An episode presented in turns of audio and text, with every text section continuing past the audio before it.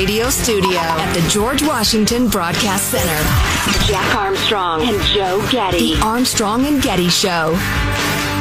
Is it a mistake? The withdrawal? I, you know, I think it is. Yeah, I think because I think the consequences are going to be unbelievably bad. I'm sad. I think about all the interpreters and people that helped not only U.S. troops but NATO troops, and it seems like they're just going to be left behind to be slaughtered by these very brutal people, and uh, it breaks my heart. It does seem like that's going to happen, and it is heartbreaking. But uh, we got to get out. Uh, and for some reason, we just can't get those interpreters out, I guess. I know George Bush, that was George Bush, if you don't recognize the voice, he. I know that. Launched the original mission. We know you know. After 9 11, he was president in 9 11 and launched the initial mission in Afghanistan. Uh, and then it quickly turned into building a nation from rubble and opening schools for girls and all these different things, which he goes on to talk about there and how heartbreaking it is, all these girls that ain't going to go to school. Yeah, they aren't. I mean, it would cost trillions and trillions more because we've already spent trillions and it would take 50 years, maybe a hundred. I'm not sure it could be even done in a hundred years unless the rest of that surrounding area uh, changes a lot in that time. Yeah, I can't imagine what that would look like, honestly. But unless you accept the premise that Afghanistan is uniquely likely to produce an expansionist Al Qaeda type uh, you know, Islamist organization. There's something about that landmass that makes it particularly dangerous to the Western civilization, as opposed to, you know, Africa and other parts of the Middle East where there are all sorts of fundamentalists running around plotting God knows what. Unless you accept that premise, then what you're saying, Mr. President, is we need to have a protecting the innocent squad everywhere that uh, that uh, maniacs and, and Islamists and whomever else is threatening people's human rights. I mean, uh, what is unique about Afghanistan? The fact that we uh, fought a war there like 15 years ago and then just kind of occupied it for a while? I just, uh, I don't, I don't get his reasoning. You've got to answer that question. What about the, the horrific violence going on from Myanmar to, uh, to, uh, to, to, there are several African nations right now being torn apart by mind-bogglingly horrifying levels of violence. Do we go there as well? The Taliban continues to march across Afghanistan, taking it back as we pull out. Did you see the graphic video that came out yesterday with the Taliban executing all those unarmed Afghan special forces soldiers? Horrifying. I watched I like heard about I it. watched like two seconds. On the, I don't want to see this. Taliban fighters executed nearly two dozen unarmed members of the Afghan special forces. I mean, these are the best of the best that we trained up. Um, probably why they killed them because oh, they're yeah. they're letting a lot of them, you know, just lay down their arms and sign a piece of paper saying you're on our side now. But the special forces guys, they probably think no. We just need to eliminate them. Mowing down the soldiers in a town market after they surrendered when they ran out of ammunition. So these special forces guys who had tanks and everything else, they just ran out of ammo. Then the Ugh. Taliban came in and uh, said, "Surrender, commandos, surrender." They came out with their hands up. They put them in the middle of the square and shot them all dead in front of everybody in the town, who was now probably thinking, "I'm on the Taliban side." Yeah. Yeah. Uh, what other choice do I have? It's gruesome, man. It's gruesome, but that's well, what's word's going to get around. There's not going to be a lot of surrendering. I wouldn't think. Uh, true that. Save, save a bullet, fellas. That's some grim talk. I realize. Oh, speaking of which, I came across a couple of stories yesterday. I did not watch the execution video, but I watched this this video of uh, some alleged rapper who was uh, live streaming with a buddy of his in uh, the L.A. area Indian Red Boy was his rather politically incorrect rap moniker. And he was live streaming, laughing and joking, and all of a sudden he gets wide eyes, and you see him getting shot like eight times. Really? I mean, you don't, you don't. It's not graphic, but you, you, you hear the gunshots and his reacting to being oh, shot. sounds pretty graphic to me. Uh, yeah, yeah, it's it, it is terrible. It's absolutely terrible. But that led to this other story of this rapper in Chicago, KTS Dre, 31 years old. He was just released from prison uh, or jail on a variety of weapons charges and, and such. And uh, two, a bunch of guys jumped out of two vehicles as he's walking toward a car and shot him 64 times. Sounds like a hit. That's like a mob hit. Well, that's it. It's exactly what it was. It was a mob hit. No, I've made uh, people mad in my life, and I regret it. I, would rather spell, uh, spread love and joy than, than anger. But I'm pretty certain I've never made anybody so mad they'd shoot me 64 times. I mean, you'd think at like 29 or like even 35, they'd think, yeah, he's probably dead. Yeah, shoot him. 29 more times. If you're white, Italian, Russian, whatever, we call it a mob. If you're black or brown, we call it a gang. Sim- pretty much the same thing. Um, and that's if you're Asian. There. There's some fancy names as well. Yeah, that was a, uh, a a gang leader, mob leader, and he got hit by the other side, coming out of jail. Pissed somebody off. Um, did you see the Instagram influencer? And this this happens all the time. So she was, uh, she's a hot young person. That's what all Instagram influencers are, hot young woman and she was famous for posing on the edges of cliffs in like her athletic gear. You know, that sounds exciting and cool. Why do you bring it up? and what happens a lot with these people? She backed up too far on the cliff and fell off and died yesterday. Lost her footing at a waterfall. Yep. Now she's dead. The old um, plungeroonie. So there's some breaking news today on the unbelievable spike in deaths from overdoses that happened last year, but maybe we'll get to that next segment. I want to know this goldfish story that Joe. Oh. Joe Joe's a bit of a goldfish expert because you kept the goldfish alive longer than anybody has in history. Longest lived birthday goldfish in history, Erica the goldfish, who my little girl brought home at the age of eight, as I recall, from, from a birthday party. From a birth at the birthday party, they gave out goldfish. Yeah, little bowls. Huh, cool. I guess. Yeah. I'd rather yeah. you didn't do that if my kid goes to your birthday party because now I'm feeding a goldfish every night for who knows how long. All right. Well, you got to picture little D, Delaney May, my my beloved uh, youngest child, um, bringing this girl, this goldfish home at age eight from a birthday party. It was when she was a college sophomore. We had to call her with the unfortunate news that Erica, for who for all we know was Eric. I mean, do fish have junk? I don't even know. But Eric or Erica, I think you have to hire a, on. You have to hire a fish sexer. Somebody's an expert in sexing fish, telling you what to. Yeah. And what, well, if it, what if the fish is fluid? I mean, wait, stop right. with the gendered goldfish Please language. Stop using gendered language to discuss your Please own dead do not use gendered language to to address everyone. Goldfish. one of the more curious, one of the more curious aspects of Erica's reign on Earth was that uh, we she was in a, a, a little bowl, then we got a bigger bowl, goldfish bowl, your classic goldfish bowl, and and she did great in it. But then I part thought of the McMansion expansion all across America it was sometime around age five. I thought, this is unbelievable. This fish is still alive. Honey, let's get it a tank with a filter and such. Cause we'd have to scoop her out, put her in like water that we had dechlorinated and all, clean out her bowl cause she, she pooped in it and, and then put her back Gross. in the bowl. And it was kind of traumatizing. So I, I'm a kind and decent soul. And so I said, let's get her an actual fish tank with a filter and all. For whatever reason, I have no idea because I used to keep tropical fish. It almost killed her. She was terrible. She was sluggish and in pain. We put her back in her bowl. She was happy as a clam. There you go. So she lived her 11 and a half years in a goldfish bowl. Anyway, uh, what were we talking about? Oh, that's right. Goldfish. Uh, this is goldfish expert Ron Magill talking about the, the, the, the menace of gigantic goldfish. Well, you know, goldfish are a common pet. They're a very hardy yes. fish, which is why you see them at things like carnivals and fairs and things like that. People sometimes outgrow them or they release them and they let them go and they think, well, what's going to happen? Understand the goldfish are basically glorified carp.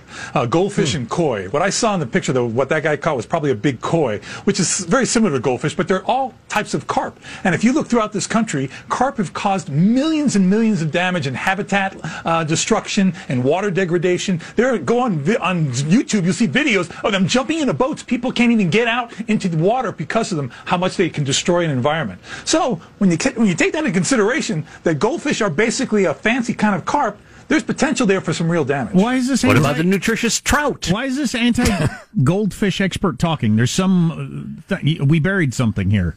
There's uh, there's goldfish are in the news somehow. I don't even know anything about this. Yes, yes. This is so uh, shark attacks in 2001 before September 11th. For whatever reason, some guy caught a giant koi carp goldfish in a pond. So it's pictures on all the dumb news services How everywhere. big is so, it?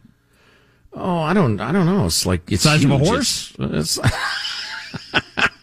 probably a foot and a half. It's 15 pounds. I don't know. That's 10 a- pounds. I don't know. I don't remember. foot- I didn't pay much attention to the story. A foot and a half goldfish is a pretty big goldfish. So he caught a goldfish fishing. Okay. Yeah, Gotcha. gi- it's ginormous, and people are releasing their goldfish into uh, lakes and stuff like that. Don't do it; it's a bad idea Why is it a bad idea? because they grow to gigantic proportions. They decimate the native fish populations. They're destructive. They're they're, they're an invasive So I'm supposed to flush it down the toilet? What am I supposed to do with or, it?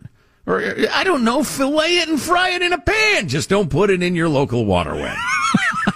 So if you get a goldfish and you decide you don't want it anymore, you're supposed to kill it. yeah.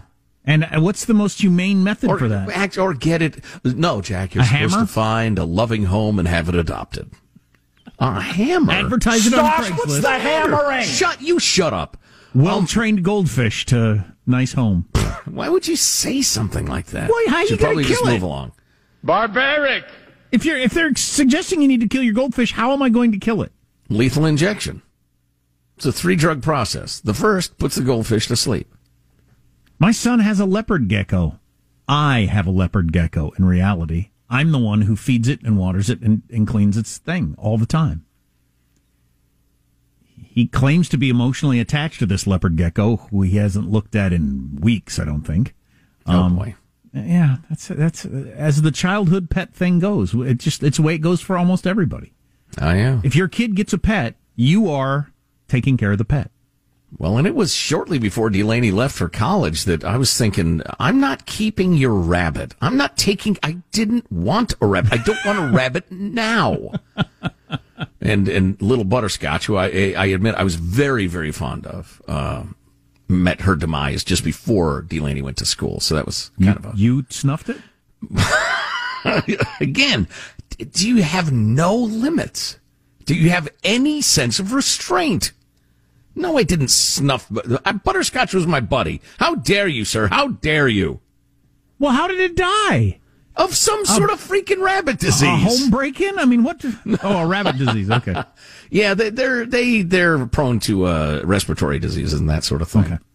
Uh, I'm sorry to hear that. So uh, I am sorry to hear this. This is bad news. Um, uh, deaths from overdoses are way up, like 30% in a year. And some of the breakdowns on that. This is worth knowing. If you've got a family member that dabbles in the hard drugs and you know it, maybe you ought to have a talk with them in case they don't know this. Uh, it's news worth having. Armstrong and Getty.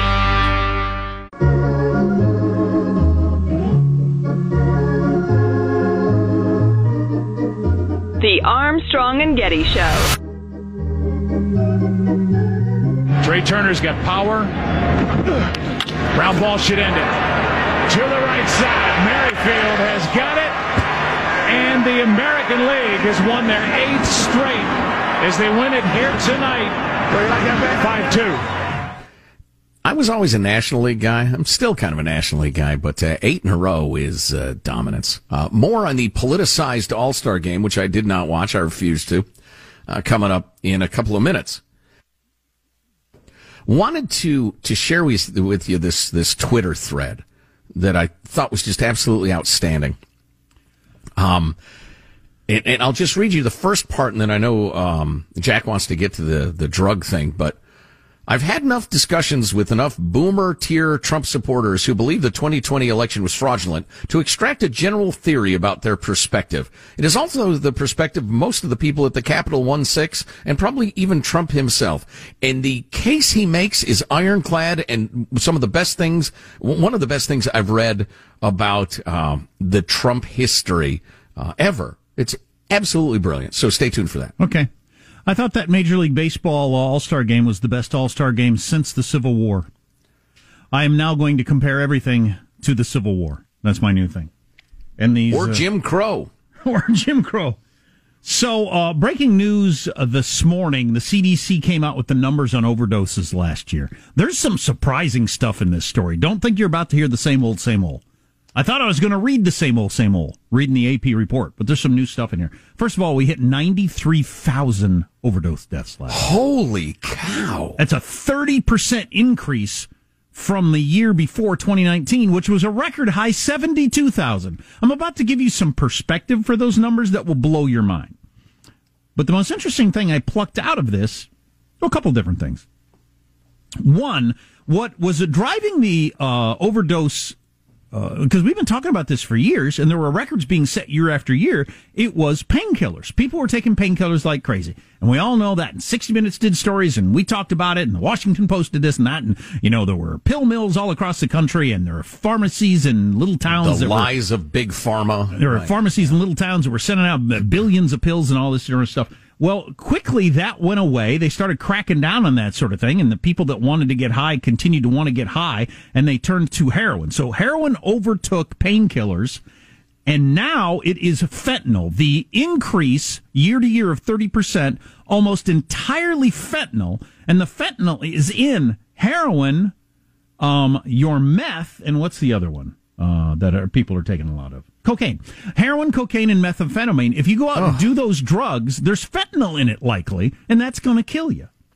So that's something to watch out for if you know anybody who's like a rec- recreational drug user. But to put those numbers into perspective, the increase is the biggest year to year jump ever by a lot. According to the CDC, there were 7,200 overdose deaths in 1970 when the so-called heroin epidemic was raging in U.S. cities. Oh my 7,200. We had nearly 100,000 deaths from overdoses last year. In uh, 1988, at the height of the crack epidemic, and it was the only story in America for a while, 9,000 people died from drug overdoses. 9,000. Take and we times, fundamentally restructured our justice system to battle that. Take that times 10 for last year. How about that historical perspective? The crack epidemic, you think about that, you know, if you don't remember, that was like the big story on the news every single day. Like Joe said, we changed our laws across the country to deal with 9,000 deaths. We had nearly 100,000 overdose deaths last year. Anybody like to make the argument that the country's swing to the left is uh, unrelated? Oh, I, I, left out Anybody? my favorite part. Why they think this is happening. Stay tuned for that. Armstrong and Getty.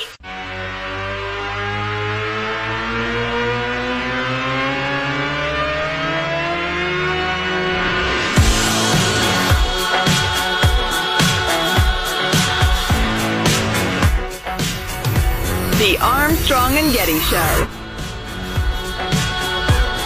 There was an announcement of uh, donuts in the lunchroom, and there was a stampede of humans, which was going to look like almost look like one of those things you see when they do the whole Mecca thing, and you know you just see sandals and dead bodies. Oh, Jiminy! That's what it was wow. like around here. Headed to the donuts. That's my drug of choice. I don't think I can overdose on it. We're talking about these grim overdose numbers. It's definitely one of those things, as opposed to car wrecks. Uh, you know, I could get in a car wreck today and die, no fault of my own. I'm not going to die from a heroin overdose today. Pretty much, pretty much can guarantee that. Mm-hmm.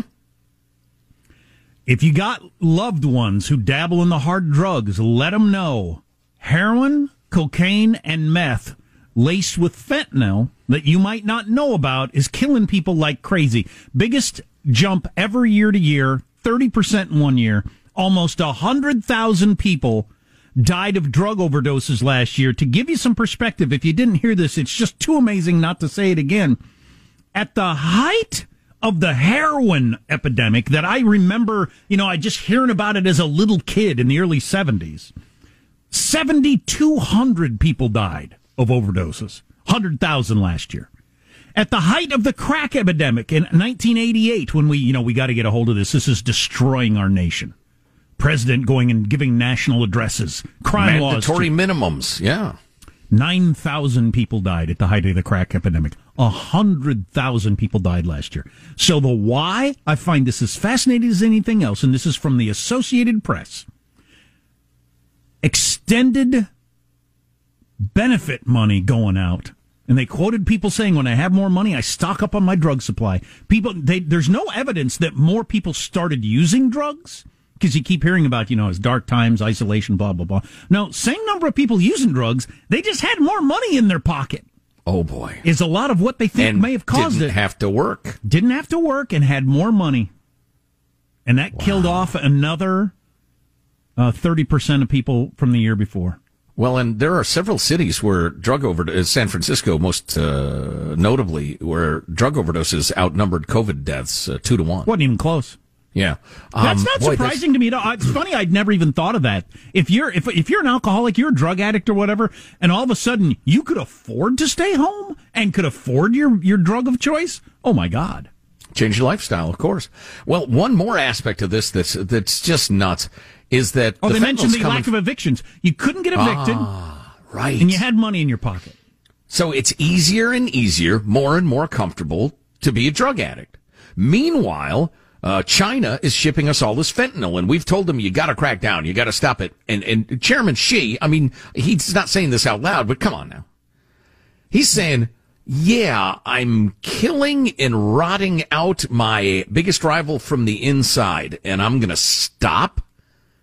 No. Well, there's some there's some people believe it's fully on purpose, like the Chinese government, the Chinese military is producing this fentanyl and getting into the United States. It's not only like they're allowing it to exist; they're they're making it and sending it over here because they believe we're such a decadent, diseased society that we'll lap it up and die uh, by the tens of thousands. Which uh, that latter part seems to be true. I haven't come across those reports, but it's absolutely not an outlandish claim No, at of all. course not. I mean, given all the other tools they use. Yeah. Complete change of topic here. Uh, came across this uh, Twitter thread the other day, and I thought it was absolutely excellent. I wish I had the the time, the organization, the intellectual uh, capacity to do this sort of thing myself. Uh, I'll tell you about who who wrote it in a bit. He's an author. You, you may have heard of him, but He says, I think I've had enough discussions with enough boomer tier Trump supporters who believe the 2020 election was fraudulent to extract a general theory about their perspective. It is also the perspective most of the people at the Capitol on 1-6 and probably even Trump himself. Now, if you're a Trump hater or thought the, the, the Capitol thing was merely an insurrection by crazy people or uh, that anybody who claims the election was stolen is stupid, I would encourage you to listen to this and then feel free to respond, uh, mailbag at armstrongandgetty.com. We'll meet here again tomorrow, same time, talk about it. So getting on, going on with this text string. Most believe some or all of the theories involving midnight ballots, voting machines, etc. But when you but what you find when you talk to them is that while they'll defend those positions with info they got from Hannity or Breitbart or whatever, they're not particularly attached to them. Here are the facts, actual confirmed facts that shape their perspective. One, the FBI and others spied on the 2016 Trump campaign using evidence manufactured by the Clinton campaign. We now know that all involved knew it was fake from day one. For instance, see uh, Brennan's early uh, July 2016 memo, etc. These are Tea Party people, the types who give their kids a pocket constitution for their birthday and have founding father memes in their bios. The intel community spying on a presidential campaign using fake evidence, including forged documents, is a big deal to them. Everyone involved lied about their involvement as long as they could. We only learned the DNC paid for the manufactured evidence because of a court order. Comey denied on TV knowing the DNC paid for it when we have emails from a year earlier proving that he knew. This was true with everyone, from CIA Director Brennan and Adam Schiff, who were on TV saying they'd seen clear evidence of collusion with Russia, while admitting under oath behind closed doors that they hadn't. All the way down the line. In the end, we learned it was all fake. At first, many Trump people were worried there must be some collusion because every media and intel agency wouldn't make it up out of nothing. When it was clear that they had made it up, people expected a reckoning and shed many illusions about their government when that didn't happen. We know as a fact that A, the Steele dossier was the sole evidence used to justify spying on the campaign. B, the FBI knew the Steele dossier was a DNC op. C, Steele's sources told the FBI the info was unserious. And D, they did not inform the court of any of this and kept spying. Trump supporters know the collusion case back and front. They went from worrying the collusion must be real to suspecting it might be fake to realizing it was a scam, then watched as every institution, agencies, the press, Congress, academia, gaslit them for another year. Worse, collusion was used to scare people away from working the in, working in the administration. They knew their entire lives would be investigated. Many quit because they were being bankrupted by legal fees. The DOJ, press, and government destroyed lives and actively subverted an elected administration. This is where people whose political identity was largely defined by a naive belief in what they learned in civics class began to see the outline of a regime that crossed all institutional boundaries because it had stepped out of the shadows to unite against an interloper. GOP pro- propaganda still has many of them thinking in terms of partisan binaries, but a lot of Trump supporters see that the regime is not partisan. They all know the same institutions would have taken opposite sides if it was a Tulsi Gabbard versus Jeb Bush election. I like him taking that. That's angle, interesting. Yeah. Yeah, it's about the permanent power in DC as opposed to partisans. Uh, getting back to the text, it's hard to describe to people on the left who are used to thinking of government as a conspiracy. Remember Watergate, COINTELPRO, weapons of mass destruction, etc. How shocking and disillusioning this was for people who encourage their sons to enlist in the army and hate people who don't stand for the anthem. They could have managed the shock if it only involved the government. The, be- the behavior of the corporate press is what really radicalized them. They hate journalists more than they hate any politician or government official because they feel most betrayed by them, hmm. by you. The idea that the press is driven by ratings and sensationalism became untenable. If that were true, they'd be all over the Epstein story. The corporate press is the propaganda arm of the regime. They now see an outline. No, uh, nothing anyone ever says will make them unsee that. Period. This is profoundly disorienting. Many of them don't know for certain whether ballots were faked in November 2020, but they know for absolute certain that the press, the FBI, etc., would lie to them if there was you know, ballot irregularities. They have every reason to believe that, and it's probably true. They watch the press behave like animals for four years. Tens of millions of people will always see Brett Kavanaugh as a gang rapist based on nothing because of CNN. And CNN seems proud of that. They led a lynch mob against a high school kid. They cheered on a summer of riots. They always claimed the media had liberal bias. Fine, whatever. They still thought the press would admit truth if they were cornered. Now they don't. It's a different thing to watch them invent stories whole cloth in order to destroy regular lives and spark mass violence. Time magazine told us during the 2020 riots there were weekly conference calls involving, among others, leaders of the protests, the local officials who refused to stop them, and the media people who framed them for political effect. In Ukraine, we call that a color revolution. It's kind of a complex notion, but we'll talk about later. Throughout the summer, Democrat governments took advantage of COVID to change voting procedures. It wasn't just the mail-ins, they lowered signature matching standards, etc. After the collusion scam, the fake impeachment, Trump people expected shenanigans by now. Re fake impeachment, we now know that Trump's request for Ukraine to cooperate was more or less legitimate. Then you get the Hunter laptop scandal. Big tech ran a full on censorship campaign against a major newspaper to protect a political candidate. Period. Everyone knows it. Although the tech companies now admit it was a quote unquote mistake, but you know, the election's over, so who cares? Goes without saying, but if the New York Times had Donald Trump Jr.'s laptop full of pics of him smoking crack and engaging in group sex, lots of lurid family drama, emails describing direct corruption, and backed by the CEO of the company they were using, the New York Times wouldn't have been banned. Think back. Stories about Trump being pissed on by Russian prostitutes and blackmailed by Putin were promoted as fact. The only evidence was a document paid for by the opposition, etc. The reaction of Trump people, he's bringing it home now, to all this was, that's no fair. That's how they felt about Romney's binders of women in 2012. This is different. Now they see correctly that every institution is captured by people who will use any means to exclude them from the political process. And, and he goes on at some detail. I, I love all of it. It's good. He, he starts to get a little repetition, repetitious. But the case he's laying out, in, in case it's not obvious to you, is people's trust in the FBI, the NSA, the CIA, the nation's media, the government in general, has been systematically destroyed.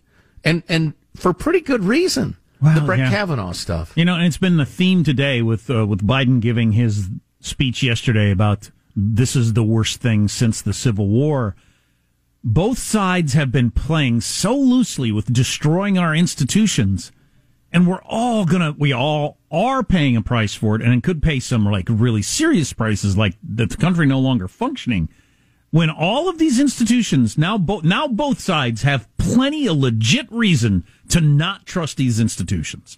We're Right. doomed when that happens. You realize. Right. It takes right. decades and centuries to, to build up belief in these institutions, and we're just tossing it away uh, so easily. Yeah, you uh you know, you don't want to have like a naive, idiotic, childlike trust in institutions because that's no good either. But it's not a perception of trust that's been lost. It's it's actual trust. Sure. There's, there's oh, no yeah. reason to trust them. Describe yeah. to me, please, CNN's limits, what they wouldn't do, or the New York Times for that matter, or or the FBI. And I I I have a number of friends who are with the FBI. I've raised money for fallen agents. Uh, I'm I'm a big fan of the FBI when it does what it's supposed to do the way it's supposed to do it. But man, they did themselves some enormous, enormous uh, damage. By the way, that thread was written by uh, Darryl Cooper who's uh, co-host of a podcast called The Unraveling with Jocko Willink, and he's the author of um, a couple of different things. But anyway, uh, we'll have a link to that at armstrongandgetty.com if you want to read it uh, in full. It's pretty long, but I think it's pretty persuasive. The mayor of Miami is calling on Biden for airstrikes against the Cuban regime. That would be something. Um, uh, you can call for that if you want, Mr. Mayor. That's something. Anyway, we got plenty of other things to talk about, and our text line is four one. I've eaten I've eaten one donut, and it's not the last one I'm going to have. Our text line is four one five two nine five KFTC.